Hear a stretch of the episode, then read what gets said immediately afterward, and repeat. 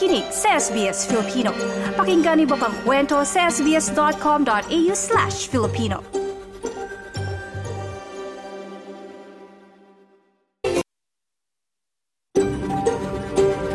SBS, a world of difference. You're with SBS Filipino on mobile, online, and on radio.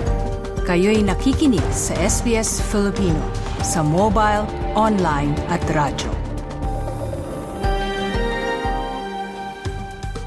Nais naming kilalanin ang mga tradisyonal na nagmamay-ari ng lupain na kinakatayuan ng aming himpilan. Nagbibigay galang ang SBS Filipino sa Burundjeri Woiburong People of the Kulin Nation at nakakatandang miyembro ng kanilang komunidad noon at ngayon. Kinikilala rin namin ang traditional owners mula sa lahat ng lupain ng mga Aboriginal at Torres Strait Islander kung saan naroon ang aming mga tagapakinig. Ngayong Webes sa SBS Filipino, charity scams mas laganap ngayong Kapaskuhan. Ano nga ba mga dapat gawin para hindi maloko? Tutukan. Mahirap siyang ibalansa talaga. I think that was starting July, we're back to 24 hours. Working hours for students. So yun, medyo, syempre, mas may oras na tayo sa ibang bagay. Isa ka ba sa hirap na balansehin ang buhay at trabaho? Mga tips para iwas stress, pakinggan. At ngayong summer, alamin ang mga diskarte para manatiling cool and safe sa Australia Explained. Lahat ng yan sa isang oras ng balitaan at impormasyon. Samahan niyo ako, TJ Korea. Pero bago yan, narito munang may init na balita. Hatid ni Maridel Martinez.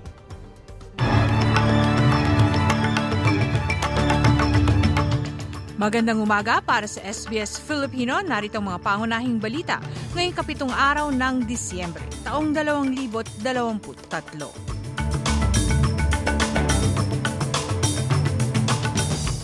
Sa mga balita sa wikang Filipino, sa Australia, punong ministro Albanese pinaalam ang mga balak para reforma sa NDIS. At ayon sa The Arab Group, nasa huling bahakbang na ito ng pagbuo ng balangkas para tigil putukan sa gasang isusumite sa United Nations Security Council.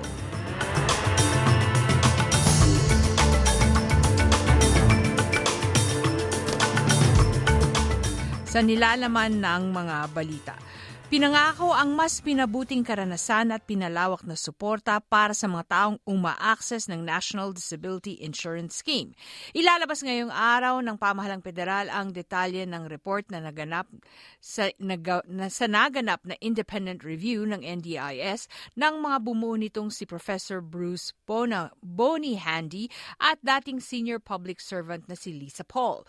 Naabot ni punong ministro ang paunang kasunduan sa mga leader ng state at territory sa isang pagpupulong ng pambansang gabinete kahapon na tumugon sa nasabing pagsusuri.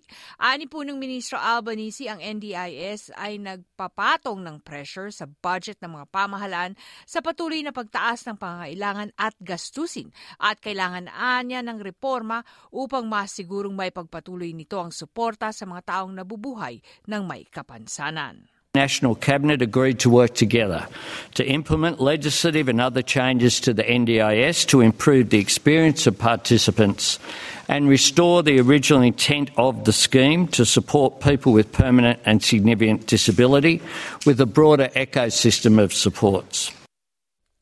Samantala, sa ibang bahagi naman ng mundo, sinabi naman ng The Arab Group na nasa huling mga hakbang na ng pangunahing balangkas ng resolution para sa United Nations Security Council na nananawagan para tigil putukan sa Gaza.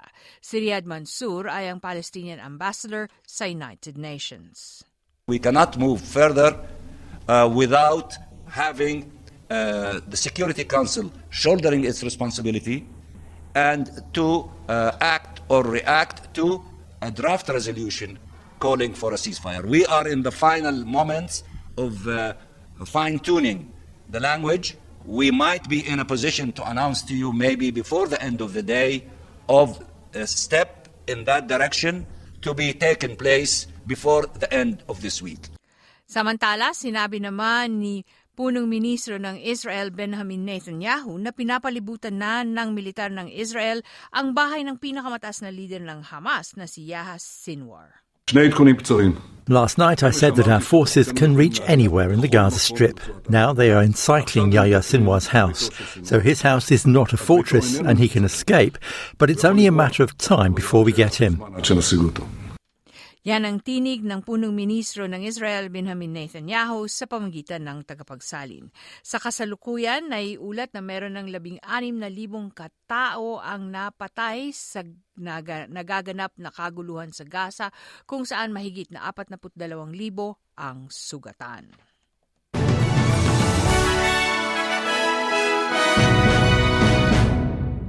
Samantala, sa mga balita naman sa Australia, sa balita sa New South Wales, ang apat na daan uh, isang daan at apat na pung libong taong gulang na racecourse at mga tahimik na train stations sa mga arabal ay mabubuhay at mapupuno ng aktibidad bilang mga town center sa ilalim ng mungkahi na bumuo ng mahigit sa dalawang daan at sampung libong mga panibagong bahay sa Sydney, Newcastle at Wollongong. May halos na apat na pung station precincts kasama ang maraming mga heritage areas ang magiging lugar ng karagdagang mga development habang patuloy ang pagtala Boracay na ilipat ang karera ng kabayo mula sa Rose Hill Race Course.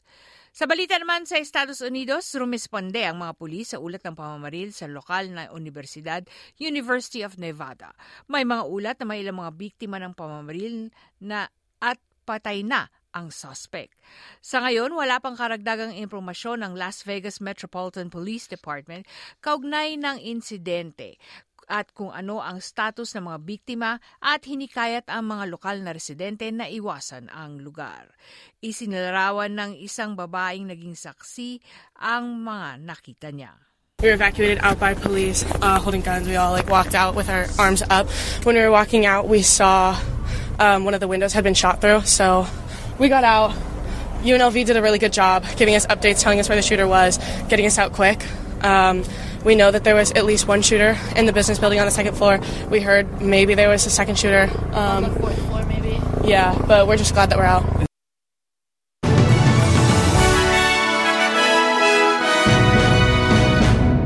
Samantala, sa palitan ng salapi sa Reserve Bank, ang Australianong dolyar ay may katumbas na 65 sentimong dolyar Amerikano.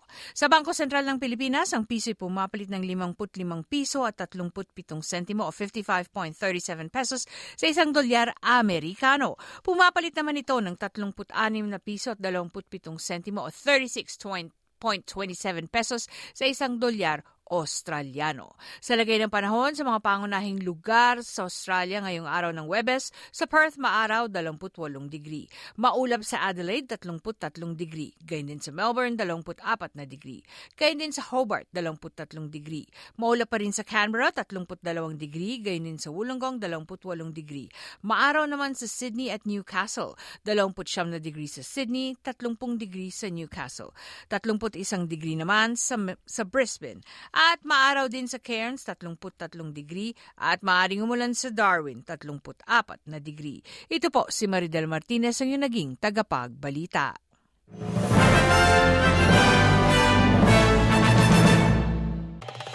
Nice yung bang makinig na iba pang kwento na tulad ito? Makinig sa Apple Podcast, Google Podcast, Spotify o sa iba pang podcast apps.